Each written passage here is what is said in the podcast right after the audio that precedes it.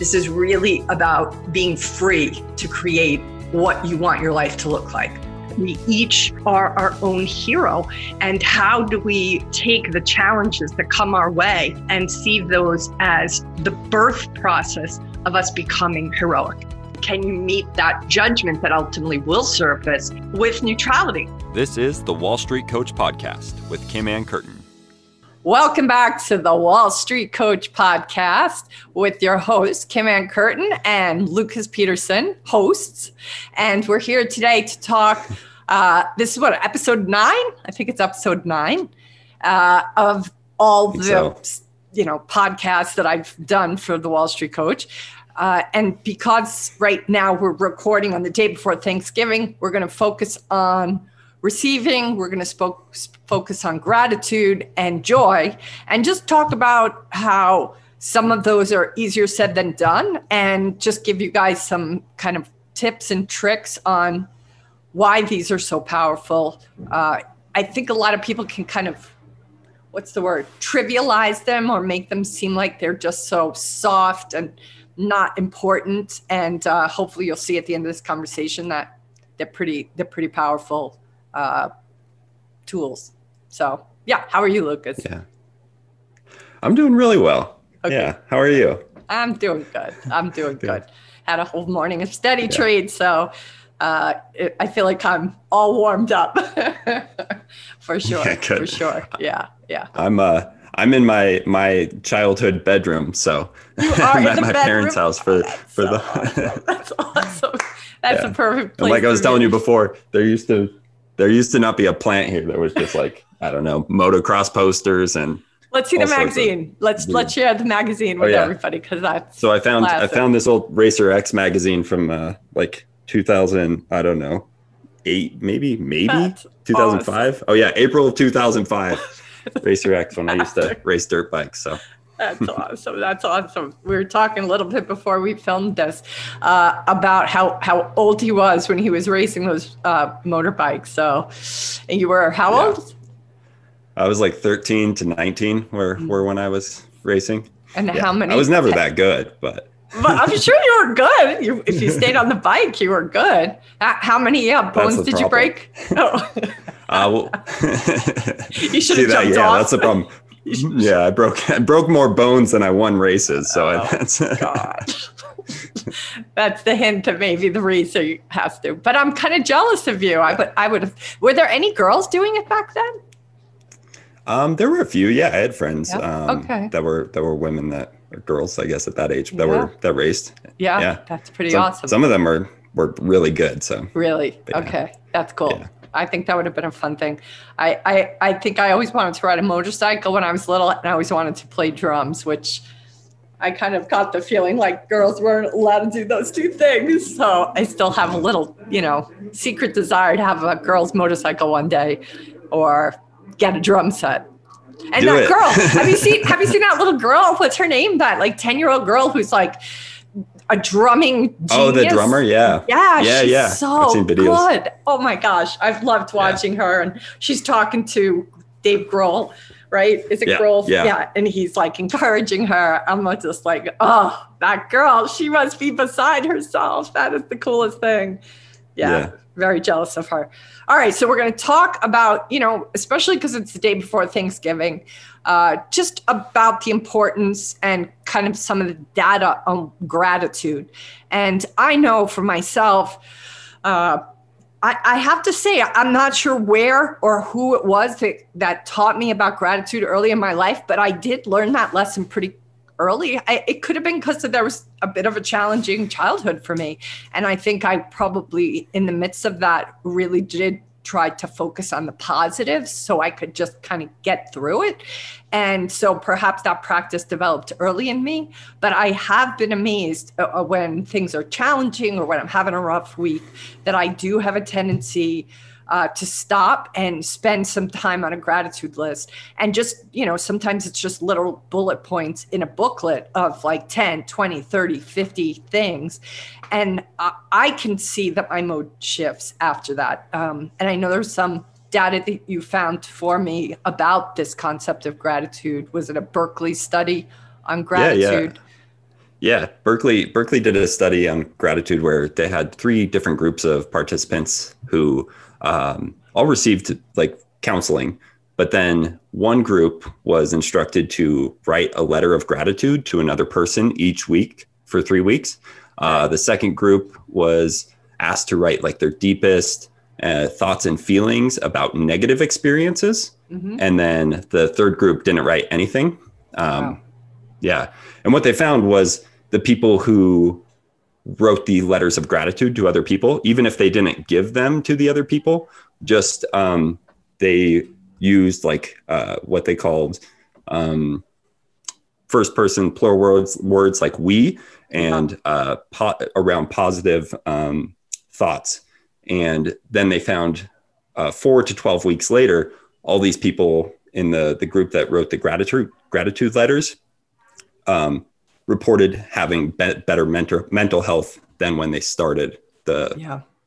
the yeah. study. Um, and the others found that they were uh, the same. They were wow. stagnant. So, wow. That's yeah. awesome. And if I remember correctly, this was a group of participants that were reporting some forms of depression and sadness, and you know they were just struggling uh, and asking for mental health counseling, right? Yeah, yeah, yeah. yeah. All of them were so. And that, and that, um, you know, I think that just that idea of like, even if you're not giving the letter to somebody, but you're spending the time and flexing the brain muscles to remember all the benefits that have happened to you or all the good things that have happened. I do think it takes you, I, I find it takes me quickly into another kind of dimension, if it, another kind yeah. of paradigm. Do you find that yourself? Yeah, yeah, for sure. Um, I I try to practice some form of gratitude every day. It's usually um, in the mornings and in the evenings. I have like a morning routine where I stretch yeah. and uh, yeah. do some like but one of my, it's kind of like a little meditation at the end of it where I just try to like think of three things. Uh, I don't even write them down anymore, but I used wow. to. And it's just like three things that I'm grateful for. Yeah. And sometimes I feel like when, when we're in our most, um, like frantic moods, yeah. um, that really helps slow me down where it's like where I feel like I have a lot to do. And if I just think about the three just simple things that, you know, they're not big things that have happened in my life yeah. recently, they can just be you know, um, extra like, extra whipped cream on a Starbucks uh, coffee. No, I'm just kidding. yeah, it can be that. it can be, you know, that I, uh, you know, that we have this podcast to record, yeah. something like yeah. simple like that. Just a yeah, and yeah. Yep. How about you? Yep. Do you, uh, what kind of gratitude do you practice? You know, I I do have a tendency to reach out to people and kind of just let them know that they really matter to me. Sometimes it'll be a text, sometimes it's a call, uh, sometimes it's just checking in with someone. I tried to do that, like, you know, I, I remember years ago hearing about, uh, I don't, I think it was Thankful Tuesday or Thankful Thursday. I can't remember what the mm. guy called it, but he would reach out. He was a famous, I think I, where did I read this? He was a famous producer in Hollywood and he would go and call all the uh, A-listers who had slipped to B-listing, like maybe their last movie didn't do so well. And so they were, he, he felt like these are people that are going to be back at the A list, but they were not the A list now. Probably nobody was giving them any love. They didn't feel anybody cared about them anymore. He would call them when they were in that B list phase. And he would just let them know he was thinking about them, checking in on them. You know, don't worry, it'll pick back up because he felt like he wanted to obviously be a contribution, but also because he was a smart enough producer to realize that in a year or two, when they're back on top, if I'm the nice guy they remember from the dark, lean years, then maybe I'll get them to agree to my movies in the future. And so, yes, he had a little bit of an ulterior motive, but I thought, wow, that is just so genius. And yeah. also because he felt like those were people he wouldn't have talked to, he hadn't spoke to in so long, uh, that he, it was time. It was like he'd have some sort of a uh, tickler file of the people he hadn't talked to in a while, and he just made that extra effort. So that when I heard, I think I learned that about ten or fifteen years ago, and I was like, that is so genius. So that's what I'll do even with clients. Like maybe I haven't heard from clients for a really long time, or it's been a while since they completed their sessions or their company sessions, and then I'll revisit them. How you doing? What's going on? Like I, I genu- genuinely want to know, but I think it's it's just a brilliant way to kind of reconnect. Um, yeah. And and usually, you know, say something grateful. Sometimes they've made an introduction to a new client or new prospect. So I'll be like, hey, thanks so much. And I remember that that you did, and that was amazing. You know, just I I think I find I'm nourished when I do that. When I yeah. acknowledge somebody else, I walk away feeling better. Uh, inside my own self. So, yeah, to me, it seems like sure. a no brainer. Well, it, it, it, makes me think of like if you, it, this happens, you know, every once in a while, but you get like a text out of the blue or an email out of the blue from somebody you haven't heard from or thought of in a while. And they're just like, hey, how are you? Or, hey, I was thinking about that time we did this and that was fun. That's and, right. Or something like that. And just that I think that I always feel, you know, a, a sense of, uh, completeness and happiness yeah. when I, I hear that from yeah, people. And so for sure, it's uh, there's no reason not to be that person giving it as well. Yeah. Agreed. Agreed. And I think if one makes it a habit or a practice, then it doesn't, it just begins to bake into your day to day or bake into your life. And uh, it also, I believe it facilitates you realizing how good you've got it, right? Because yeah. everybody's got something. And the more you focus on what you do have, as opposed to what you don't have, uh, it it can just shift your vision. There's there's a practice that I love uh, called appreciative inquiry, and it's something God I think it's been around probably for 20 years, possibly more. But it's a methodology of going into an organization and they call it AI, but this was before artificial intelligence. So you, you, can't call it AI anymore. But you go into an organization as a coach or a consultant and you look at what works. You don't even talk about what doesn't work. You just look at what works and you turn the volume up on that. And what they found over years of studying this technique is that the bad behaviors, the bad things that are not ideal, have a tendency to dissipate on their own because that which is working just gets turned up so much in volume that it becomes a momentum that catches everything and kind of discharges those things. And I, I thought that was just fascinating when I first started coaching. I thought, yeah. God, you know, talk about focusing on what you want instead of what you don't want, you know, just yeah, changes the whole game. It's interesting too. That makes me think of like uh, within trading. Um, mm-hmm. That's something that I had to do early on because you want to. I mean, sometimes you want to like emulate what other successful traders have done and try to do what they've done. Um, and but I found that there were certain strategies that I would try that just didn't work for me. And so rather than trying to like figure out why they're not working, it was like, why don't I just do the things that are working? Like, yeah, totally. Uh, and just just until they like you know don't mess with perfection if it's if it's Correct. working why are why am I trying to go this other route? So totally, and I think the brain is wired to go that other route because the brain brain wants to know. You know, the brain wants yeah. to know why, and and it's and it's also sometimes curious, but it's a, it's a really good question, and and I think also we're preparing ourselves, our ability to have survived. You know, the survival of the fittest uh, experience, you know, our ability to survive is because we have a tendency to catastrophize. We, we know how to look out behind that rock, make sure nothing's there, uh, but to a fault. So we have to keep it a little bit in check you know and yeah. and when i say survival of the fittest i think i just want to put a shout out to this book that i love so much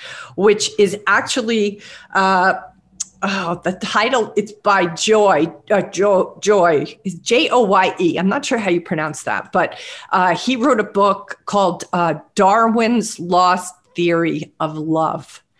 And I got this book given to me right after I had finished writing my book. Because, you know, I take on in my book, Transforming Wall Street, that Adam Smith was actually an advocate for the uh, for taking care of the community. You know, everybody speaks to him as the father of capitalism, but he actually was a moral philosopher and he was a huge advocate that with any uh, kind of success in a country, any sort of success that uh, that uh, you could kind of measure, you had a moral obligation to the community uh, for those less fortunate, for those who had you know challenges.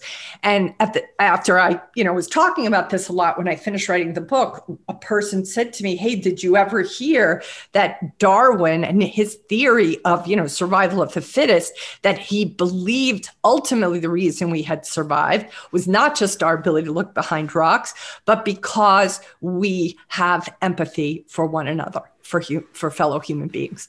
And he's and my understanding from when I'm reading this book and from doing some research on Darwin, that never gets covered. Nobody talks about that, and that's why that man's mm. book is so profound, uh, because they basically he he uses the word love. I, I don't even know how many countless times in his uh, you know edict or his uh, white paper. You know, back in the day, they didn't call it white paper, but that's what it really was. And yeah. uh, the powers that be at the time, you know, just kind of erased that concept because it just didn't uh, fit in with their political agenda at the time. But I just thought, geez, these two men who inform so much of the way we operate, right? Adam Smith and Charles Darwin, Darwin. They, they, both were talking about love and being a contribution to other people, and yet yeah. we never hear that. So, well, I think if you if if it makes me think of when you know our society was much smaller. You know, we didn't live in these massive cities, but you had to reciprocate and help out with the community when it's you know groups of less than 200 people eh, yeah. or else you like you are going to lose your group and that's correct not a benefit to anyone. It, it's uh, that was another another study that I looked at um, in preparation for this podcast was this Berkeley study about um, why giving is good for you, mm. and one of the points that they make in that is that it promotes cooperation and social connection. Yeah. Um, and you probably heard about this uh, a couple years ago. There was this. It happened at like a Starbucks where somebody just like bought drinks for the person behind them and it was like this this pay it forward movement yeah. that kind of started for a day and yeah. they had like over a hundred cars that just like bought the coffee for the person behind them wow yeah that is Did the you power. hear about that i didn't hear about that I, really? I, believe I, I, believe it. I believe it. Yeah. But that that is it's that because I think uh, it is contagious. Isn't that what yeah. I think? One of the studies said that uh, it is contagious. Giving is contagious. Giving makes us feel happy. Giving is good for our yeah. health. It promotes cooperation, social connection, evokes gratitude, and is contagious. And I have found that when I have done that, like I've done that for people in a Starbucks where I paid for the person behind me. Um, that person like their level of joy when they realize that you know sometimes you're halfway out the door. But if you're there they just it's the the level of enthusiasm is not in proportion to if somebody handed you six dollars for your drink. Yeah it's yeah. next level enthusiasm. Yeah. and that's because you feel seen i feel and because it's so unexpected.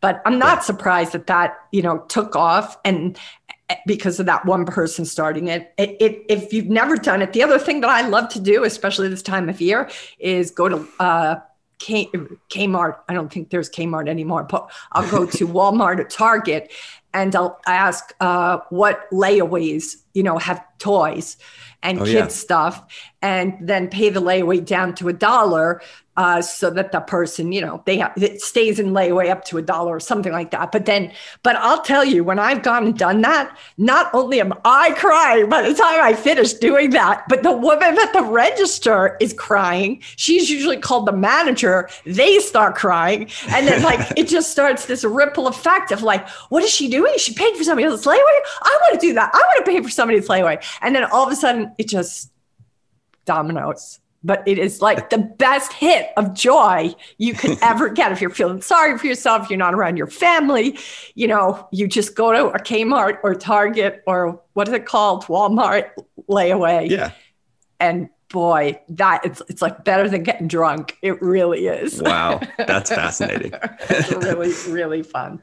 Really fun. I bet speaking of getting drunk, it made me think of like it's a different thing than uh, going to a bar and just buying somebody a drink. That's a very yeah. different type of yes. yes, it is reciprocation. It's, it's totally totally different, and and just you know your own speculation of you know if somebody's got a layaway for three hundred dollars at you know a Target. I I can remember my mom putting stuff on layaway and like yeah. you know hoping she could make the payments because if you didn't if she didn't make the payment one week the stuff would be put back, you know, and then the, she'd have she'd get the money back. But I, I remember like just you know her trying to like save some pennies to get that layaway payment done.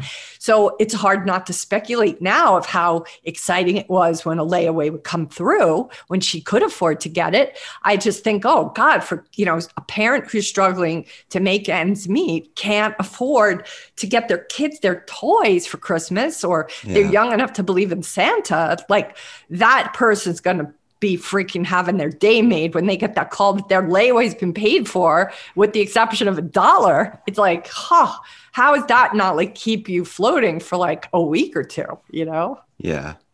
Yeah. And I'm sure in to some degree they, you know, that part of it being contagious, they pass that yeah.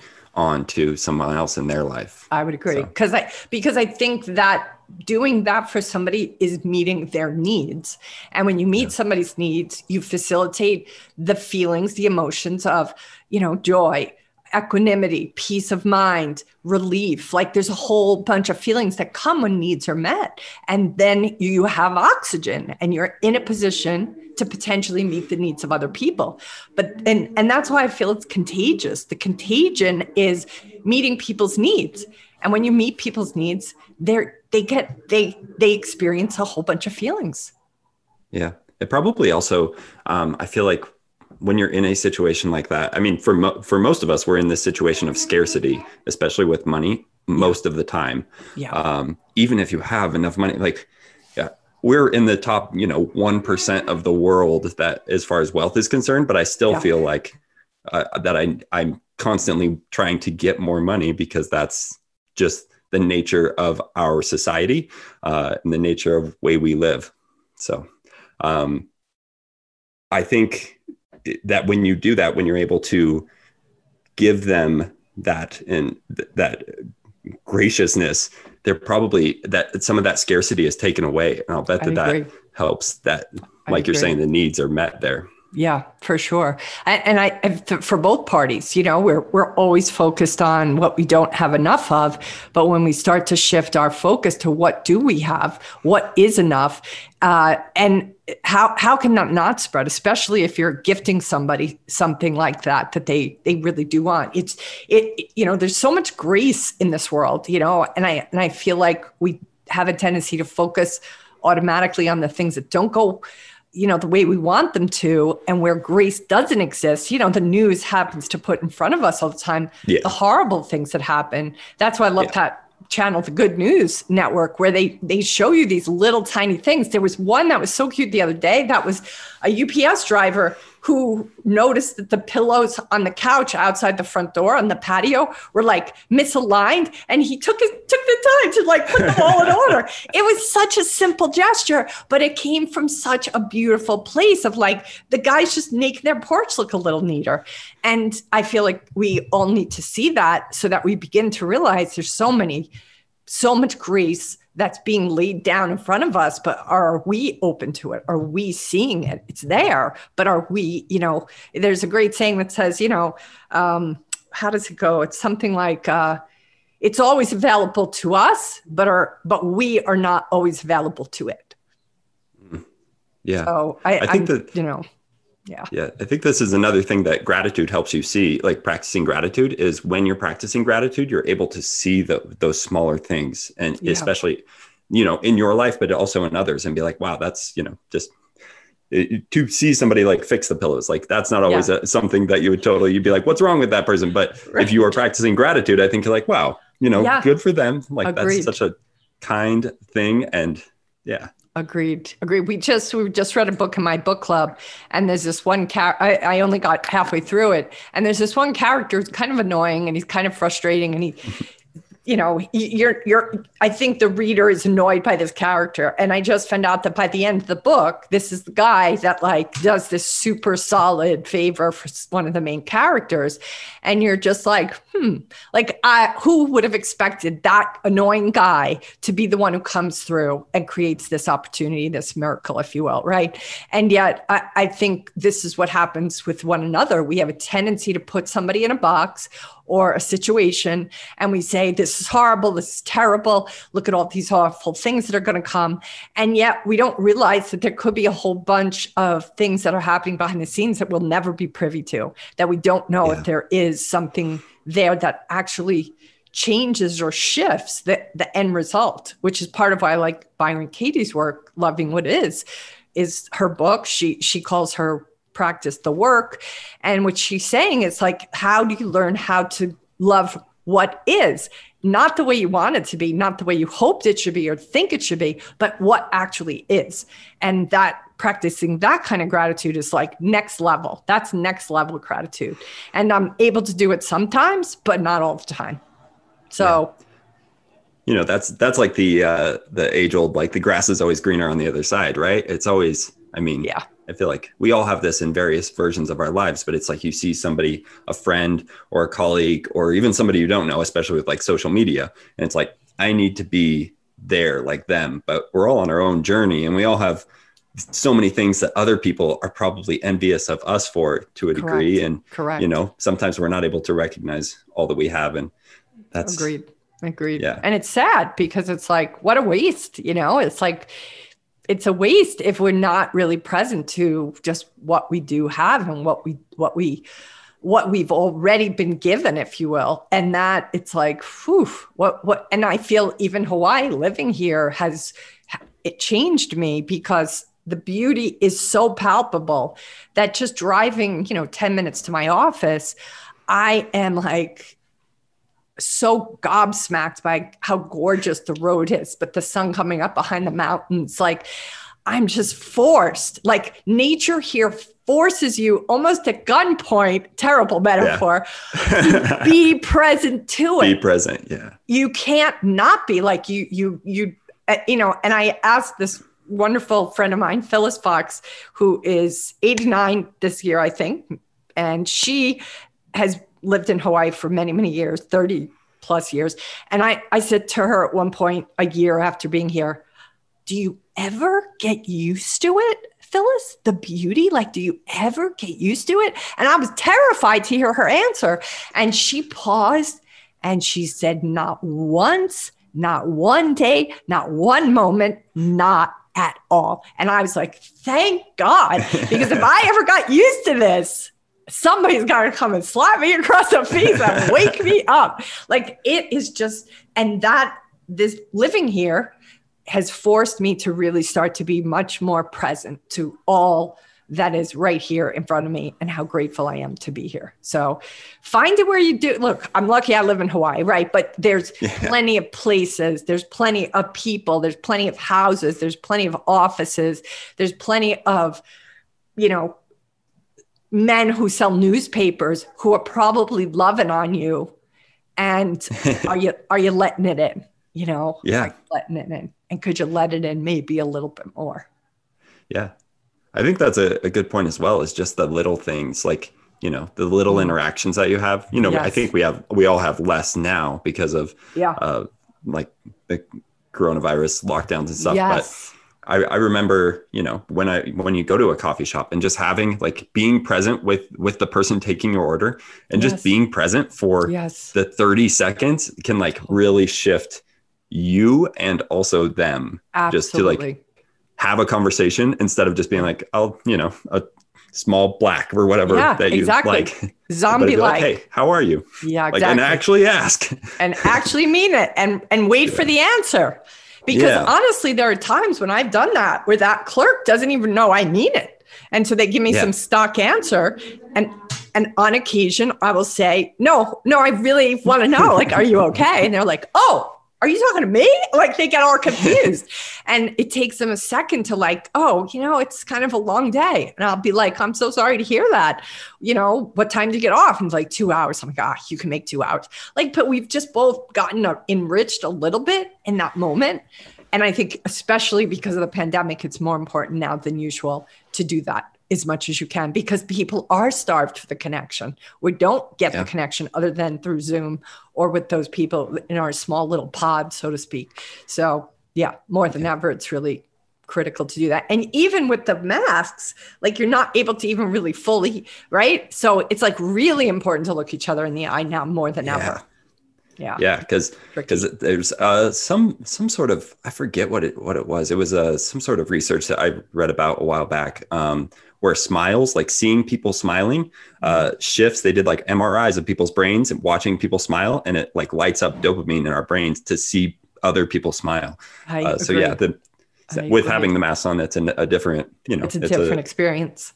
Yeah. It is, but the you know this uh this guy's name. I hope it'll come back to me. He's a he's the one. Lie to Me was a TV show on many years ago that talked about facial microfacial expressions, and the man who that was in, inspired by We'll have to put it in the footnotes because I can't think of his name. At least it's like it's Paul Ellis, maybe. I, I don't know. That's the name that's coming to me. I don't know if that's right. But anyway, he he had a micro expression course that I took probably 15 years ago, where you get literally a half of a second image of a person who is showing a micro aggression or joy or certain facial cues about whether they're lying, uh, whether they're telling the truth, whether they're happy. And what he, I remember learning in his course,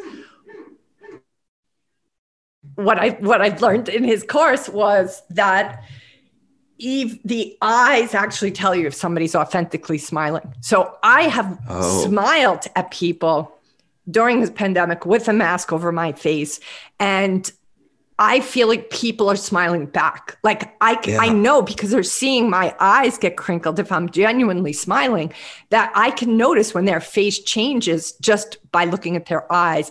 And I, I didn't really remember this until I did when I was like, oh my God, it's the micro expression of joy or happiness that I'm seeing reflected in the eye. So I wonder if that study, you know, that you're talking about seeing people smile, yeah, what what that would be like. Yeah, for sure. Yeah, they should they should do it now with masks on and see if I, will bet I'll bet you I'll bet you're right. I'll bet we can see it because you can see it. I mean, that's our eyes are where tell. we where everything is. So correct, correct. Yeah. So you should look for it, and those who are listening to us, you guys should look for it too. If you have your mask on and you smile at someone and see if they looks like they're smiling back, I promise you, their eyes will have a certain kind of uh, yeah for sure. Yeah, for sure. You'll know. You'll know. I don't know what it is. I wouldn't know how to describe it, but you know, that crease. It's and, a... and you can take photographs when you know politicians are smiling or actors, like or when people. You can take that person, and if you cover over um, their smile, and you just look at their eyes, you can see the ones who really yeah. mean the smile and who don't. Because you can, you can, you know, I can do a fake smile right now.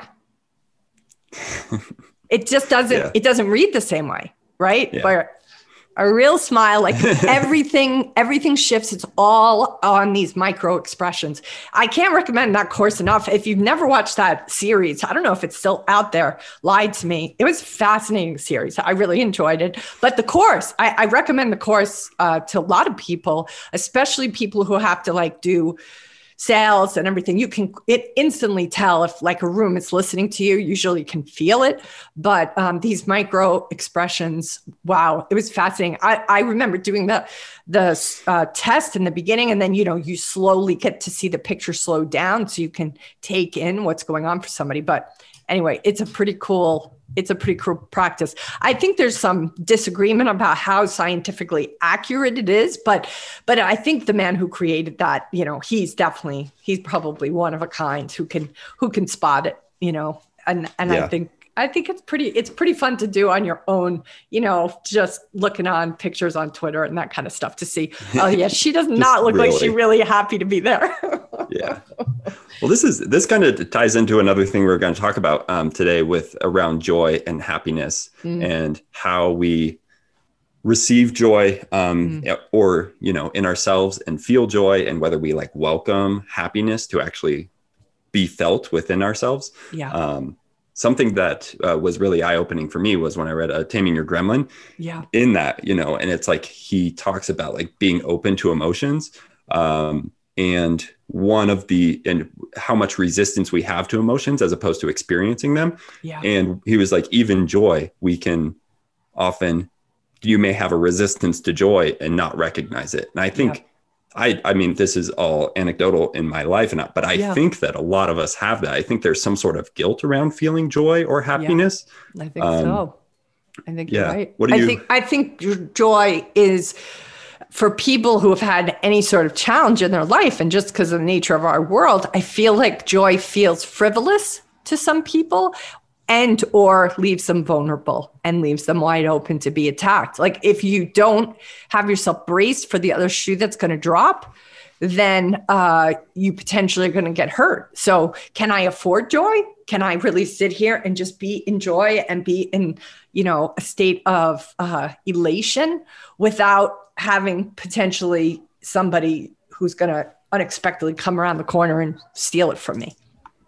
So yeah. I feel that's a big part of it. It's it's just potentially a place of uh, and and it could be that some people in their childhood were not uh, encouraged to have joy you know and or religion or spiritual practices it could be that joy was seen as something that the family couldn't afford you know emotionally spiritually or financially um, and i think there has been a cultural indoctrination that to be serious or to be uh, studious is more favored and more encouraged or rewarded by the society we're in at least uh, than it is to just be somebody who's happy-go-lucky like somebody happy-go-lucky like well you know who do they think they are you know they get to yeah. kick back and just be relaxed and and aren't you worried about the state of the world? Aren't you worried about you know xyz fill in the blank?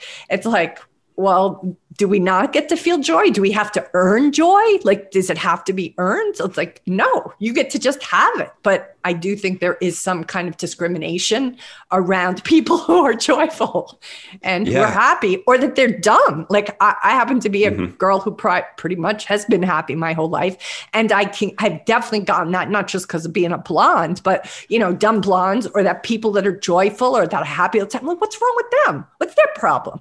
Like, yeah. I think there's a little bit that. Like if they were really smart, they would not be so happy. Like as if smart and joy don't go together.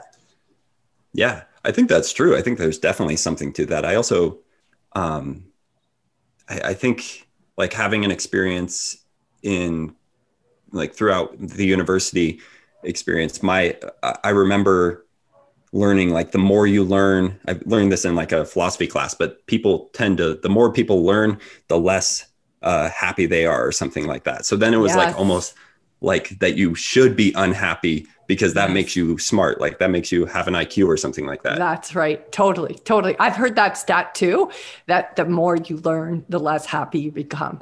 And that is sobering for the people of the world such as you and me who like to read a lot who like to learn everything like because it's like well what is this in service to and uh, one of my spiritual teachers he's cautions me all the time because he knows I like to read so much and always take in lots of information. And, you know, at some point he's just like, when when is it enough, Kim? And I'm just like, ah, that's a really good question. when is it enough? And I'm like, I don't know. But I have to like have that question present, be present to it. Like, when is yeah. it enough? When is it enough? When do we know enough?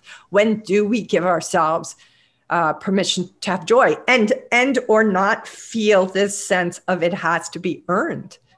That we yeah. that we are not doing something wrong or bad if we let ourselves have it for no good reason especially on the days when there's no good reason especially on the days when things are you know globally horrific. Like if you can't have joy in the middle of those moments um you know hell what the heck? You know what's the point of it all? Like yeah. crazy. I think I think uh, that's where like practicing gratitude comes in for me. It's finding those those little things. You know, it can just be like thankful for a tree or something. You know, yeah. just great eh, because it can it can help shift your perspective. And yeah. I think shifting our perspective, at least for me, that helps yeah. a lot. It's just like once once you you see all these problems and you're aware of you know the more you learn and uh, you feel or if you do have that sense of like I I've not achieved enough to feel joy or happiness it's like yeah. what where do you set that bar and That's if right. you're or have enough not, to have joy. Yeah. Like I don't have enough to have joy, or I don't have X enough, or this or that. Like it's like as if that's going to give it to you but we all know it it, it doesn't. It doesn't it's yeah. it's short lived if you're mm-hmm. saying that your joy is dependent on that boy calling you or that job or that raise then your joy is always kind of uh, in it's always hostage to the circumstances. Yeah i think that's a great point. You know? How do you have you seen this with clients? And if so how do you what what's the what's the work there you know, the work is like doing those gratitude lists at, at either at the end of the day or the start of the day. But I'll tell you, almost everybody resists it. And then once they don't resist it and they do it a week or two into it, they're like, holy shit, this is amazing. And I'm just like, uh, yeah. but but there's so much resistance doing because they feel like it's just so what's the word pedestrian or parochial like they're just like how what could that do for me how much could that do for me? And I'm just like, I'm telling you, you'll be surprised. And yeah. if they do do it, they will be like, oh my God, I cannot believe the shift that that's given me. So, you know, listen to what I say is the moral of that story because I know from which I talk. like, trust, trust the process. Trust the process. I, uh, always, you know, all of coach training, they always said to us the coaching happens in between the sessions.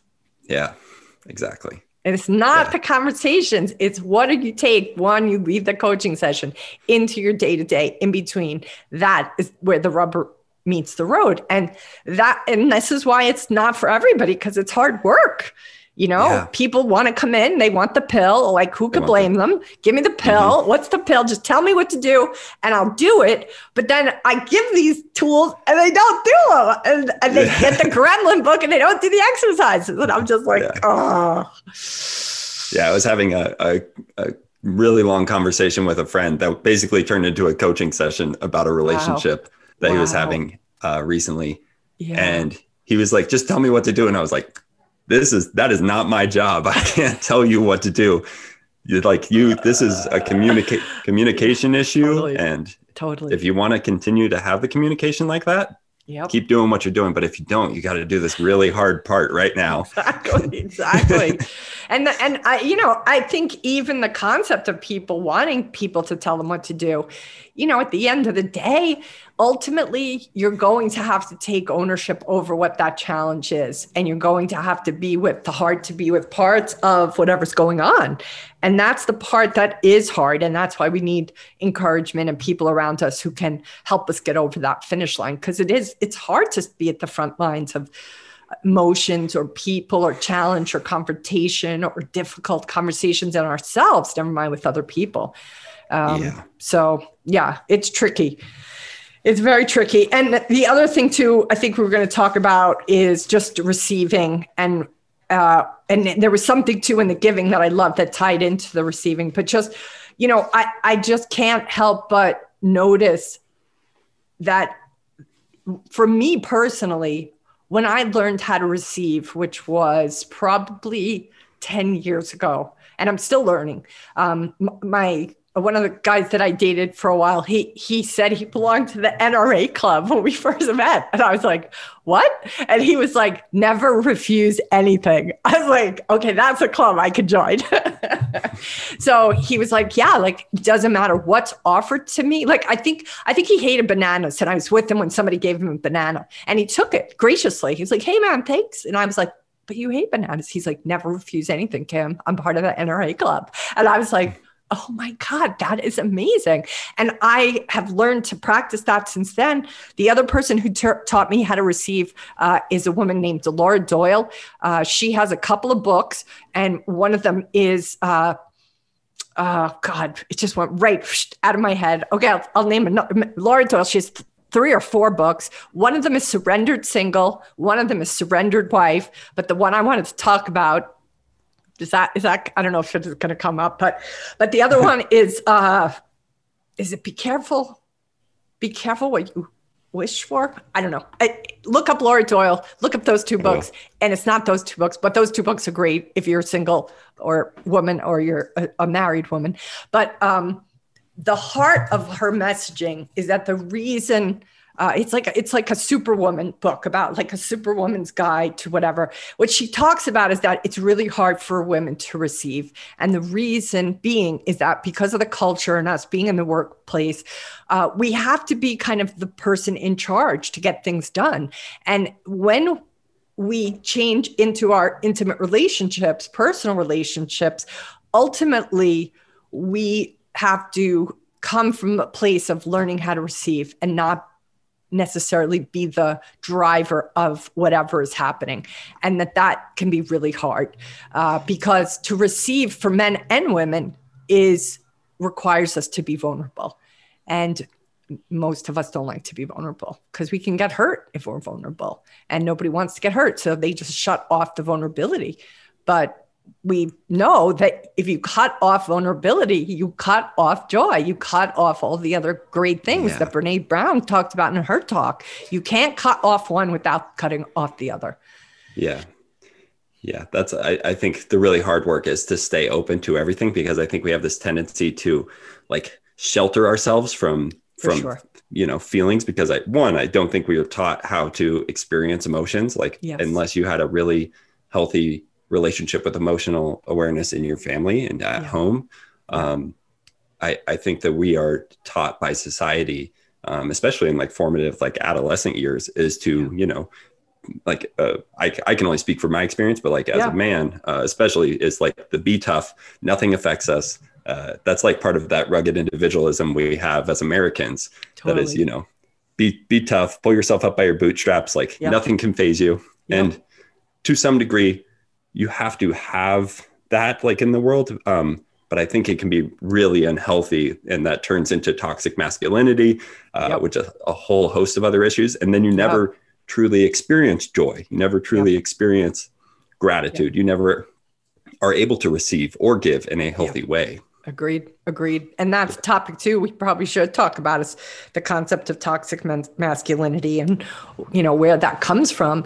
Uh, and that's, you know, addressed really powerfully in that book, The Mask You Live In. It's a documentary, not a yeah. book, uh, because it shows that that kind of toxic masculinity is coming out of not letting young boys uh, and men feel their feelings, feel the hard to be with feelings.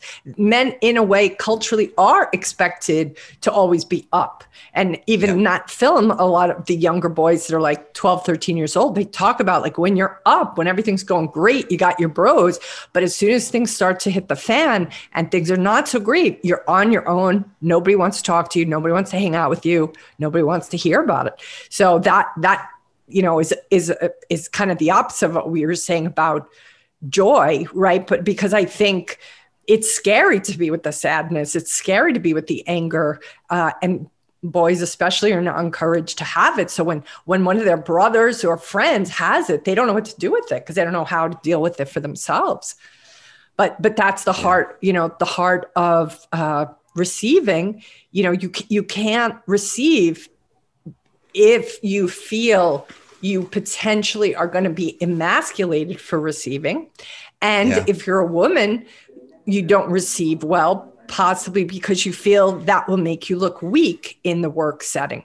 So it's, you know, a lot of times being in that place of learning how to let uh, things in you know, be, be it just uh, I, I remember just you know a guy offering me his seat on the train or on the bus, you know, and before I was exposed to Laura Doyle's work, I would not accept it all the time, especially if it felt like, oh, well, then the guy's going to hit on me and then I'm going to have to say yes to him for the date, blah, blah, blah. Mm-hmm. But what I learned through Laura Doyle's work is like you can receive, you can receive that seat on the bus and you can receive somebody complimenting you, um, you know, which happens in New York City a lot usually unasked for.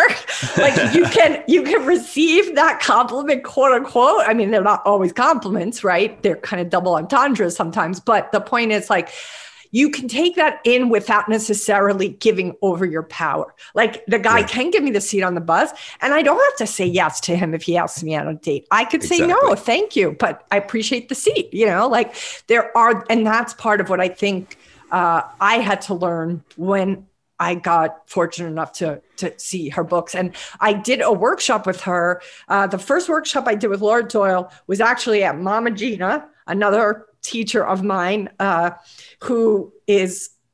They're both, you know, they both teach kind of similar things but different. They both have kind of different approaches and perspectives on the world.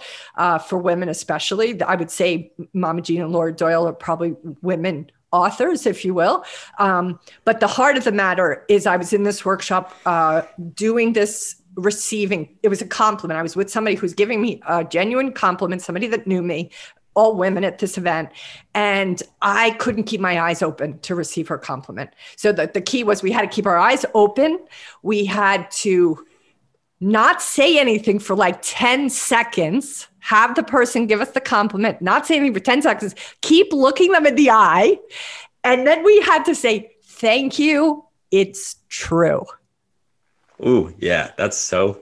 Woo, that was hard. So this is this sounds like uh, an exercise that everyone should do because um yeah it's so difficult. I remember having so much trouble receiving compliments uh especially like in my early wow. 20s you know somebody wow. would say something to me and i felt like i had to just immediately compliment them back. Yep. Um, and i think that's part of that like self-imposed pressure to reciprocate. Um, kind of like you're saying like if somebody offers you a seat on the bus then i have to like say yes to them or if they buy you a drink at a bar you yes. have to you know talk to them go dance somebody, or whatever yeah totally that's, that's not the case though I, you know exactly. It, I, exactly. I think we've we've built that into society and then we take it on.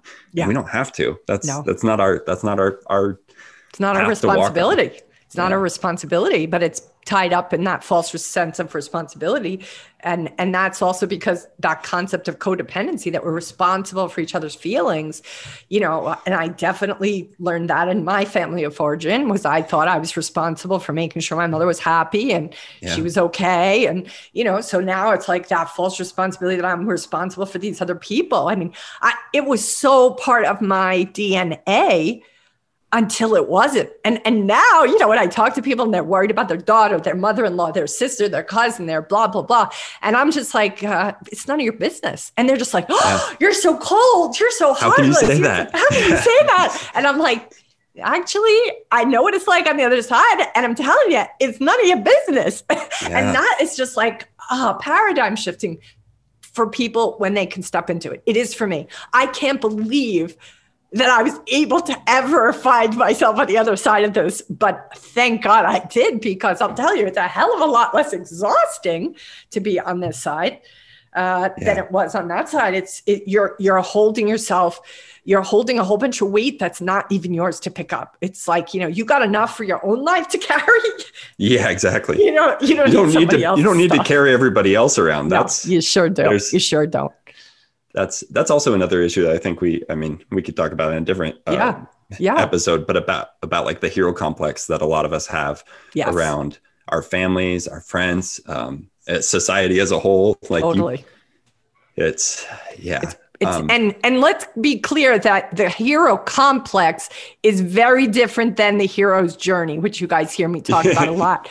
They are yeah. radically different. One one Those is opposite ends exactly, of spectrum. exactly. They are not the same. I promise you.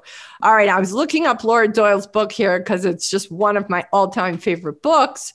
Where the heck is it? Oh, things will get as good as you can stand when that's the mo- main title the subtitle is when you learn that it is better to receive than to give.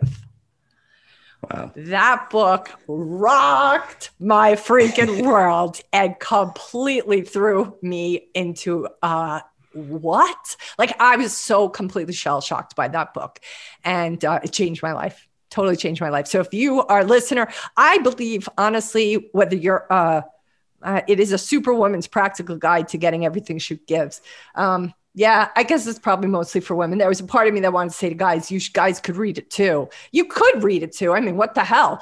But the point is, the lessons in there, I think, might be a little different for men. But yeah, that book. Yeah. If you could just think about that for yourself, like men and women listening to this, consider: Are you good at receiving, from compliments to uh, opportunities to money to like just yeah. see if you have resistance to receiving, get curious about it. Ask yourself what that's about without judging yourself, without making yourself wrong. Just ask yourself, would you potentially have a different experience if you let yourself receive and and allow yourself to receive in the small ways like the compliment from a stranger uh, you know i'm not talking about being harassed on the streets which can happen in big cities to women uh, and to men for that matter. Um, but the point is just see if there's ways that you are currently keeping yourself cut off from receiving. Notice the vulnerability you feel which is understandable but see if you can just do some work around letting a little bit more of it in because it, it is going to nourish you and we all need that nourishment wherever we can get it. Yeah, yeah. i think this is probably an issue sometimes for uh, traders uh, around receiving like around receiving money agreed um, agreed where uh, I think this happened. I mean, it's hard to tell sometimes early on when you're when you're getting going, but like if you're the reason you're entering trades and it's like you're trading emotionally, um, yeah, and whether you're doing it because uh, for whatever reason, but sometimes I think it comes after like winning for a while and you're like yeah. getting some momentum, and then you do this, you do something that's completely out of your strategy yeah. that just will kind of it can it can blow things up to it to a certain extent. Or you don't manage risk, or you're not managing yeah. your risk because you're you're so like, yep, for sure, and for sure. And I think that that was uh, something that I dealt with early on with uh, investing in uh, trading when I didn't I didn't totally know what I was doing with trading. Yeah, but yeah. Um, I, I, had made it quite a bit, and then I remember it was uh, Helios and Matheson, which were like the MoviePass guys. Anyway, yeah, I took a huge loss on that because I didn't know what I was doing. I didn't do the research, and then I just like, uh, yeah, took a huge loss because I just was not plan- not doing the strategies that I had used and had worked yeah. Yep. for for years for me. And then I was like, all of a sudden, just like, what what happened and i think that that was also at a time where i recognized i was not great at receiving things and so i think wow. it was some sort of like i mean it's wow. all anecdotal in myself but yeah yeah that's my sure. story and i think i was trying to like level out somehow back to where I think so. I, I think that that is what's unconsciously happening for a lot of people, especially traders that, let's say, have great success early on, and then maybe they don't have it uh, consistent that consistency eludes them later. That's what i talk about the temperature set that some of us have a temperature gauge set for money and how much is acceptable how much is enough how much is too much. There if our that's part of why i'm such an advocate for doing some relationship work on your what the relationship is you have to money. So you can find out if if it feels like oh that's just too much money well then get curious about that. Because if you ever got the opportunity to have that much money you might start finding ways to sabotage that coming in. And if you feel you're not worthy of receiving then you're going to sabotage your own trading account unconsciously because you will feel like you don't have a right to receive so I'm like, God, people do the work around like, are you feeling that way? Because it's going to sabotage everything around you. For yeah. sure. For sure. This this reminds me of uh, the conversation that you had with uh, on the Confessions of a Market Maker podcast, yeah. like right at yeah. the beginning with when Ray starts talking. He's like, "This is Kim. Uh, we worked together. I feel like we never talk about trading, but my trading has improved so much.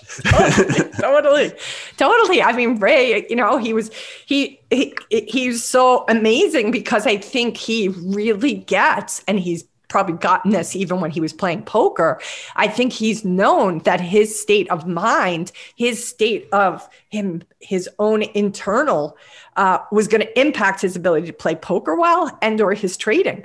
And so I think that the fact that we never talked about his trading is remarkable and i'm not surprised that that it doesn't even need to be talked about in a lot of conversations that i have with traders yeah. because that isn't the issue it's the issues underneath the choices in trading that are not trading specific but related to their own relationship to themselves and or to loss and or to value and worthiness and or to re- abundance like all of these the things that inform a trader's uh, the way they're showing up. And that's why i'm like to, to the traders of the world you know the ones who say to me like I have to make this work, Kim. I have to succeed in this. I got three months money in the bank and that's all I got. And I've quit my day job or I want to quit my day job. And I'm just like, oh my God, how have you done therapy for 15 years? Have you had a coach for 20? Like if you haven't done any personal development or self-reflection on any level, you do not want to get your lessons. Like coaching might be expensive, but it ain't as expensive as the market is going to make you pay. So I'm yeah. like, do the due diligence. Do you res- react to people that don't agree with you or do you respond? Like, do, do people in your household think you're a hothead or do they think you're somebody who never speaks up for yourself? Like, all of those pieces are going to impact the success you have as a trader or not. And if you don't have that awareness and you're still kind of reacting in your day to day life, well, what do you think is going to happen when you start trading with money? Yeah. the most, the most stimulating, you know, more than sex, more than anything is money. You are yeah. not going to probably have the outcome you want if you haven't done some of this work. Yeah. Yeah. We should close it there. We should, we should close probably it close it there be grateful. I'm grateful for this conversation. That was that was awesome. Thanksgiving is uh, I, I I wrote you and told you this, but you Thanksgiving did. is my favorite holiday. Um, this because... is my card. This wonderful human being. a very uh, nice uh, thank you card from you. Yeah, saying but this is you. yeah just want to say Thanksgiving is my favorite holiday because it forces everyone. Well, mm. I guess it doesn't force them, but it, for the most part, puts everybody. And I think it was something that shifted in me early on in my life. Was wow. it made me be grateful um, yeah. on one day of the year, and it was like I really like that, and it, yeah. it, and it's all about food. There's no pressure yes. of like uh, of the giving of re- or receiving if yes. you're yes, uncomfortable you're right. with that. You're right. It's just being appreciating yeah. your family, appreciating the food, yeah. Uh, be open to the conversations that you might yeah. get to have. Yeah totally totally especially the ones you don't agree with. Try to be exactly. as open as you can and receive that person's perspective and give them the benefit of the doubt that they may have you know reasons for that perspective even if you can't even imagine what they are. Like there is a reason i promise you. Everybody has a perspective because of their experiences good or bad and it's formed them. So yeah. try to have patience with those older generations that maybe don't see it the way you do if you're a younger generation. So thank you yeah. guys for listening and for watching. Uh, we have hopefully giving you some tools or some kind of things to think about, uh, which is, of course, what I hope for. And please, if you're willing to give us some comments in the comments box about the topics you want to see me address and or hear us talk about, please do let us know. And if you like it, please give us a five star rating on uh, Apple. That always helps. And uh, hopefully, we'll see you in the next episode. Thank you, Lucas, today, and have a happy Thanksgiving. You too. Happy Thanksgiving, Kim. Thank you. This has been the Wall Street Coach Podcast with Kim Ann Curtin. You can find out more about her and her team online at thewallstreetcoach.com. If you've enjoyed this podcast, please consider leaving a five star review on iTunes. Thank you for listening.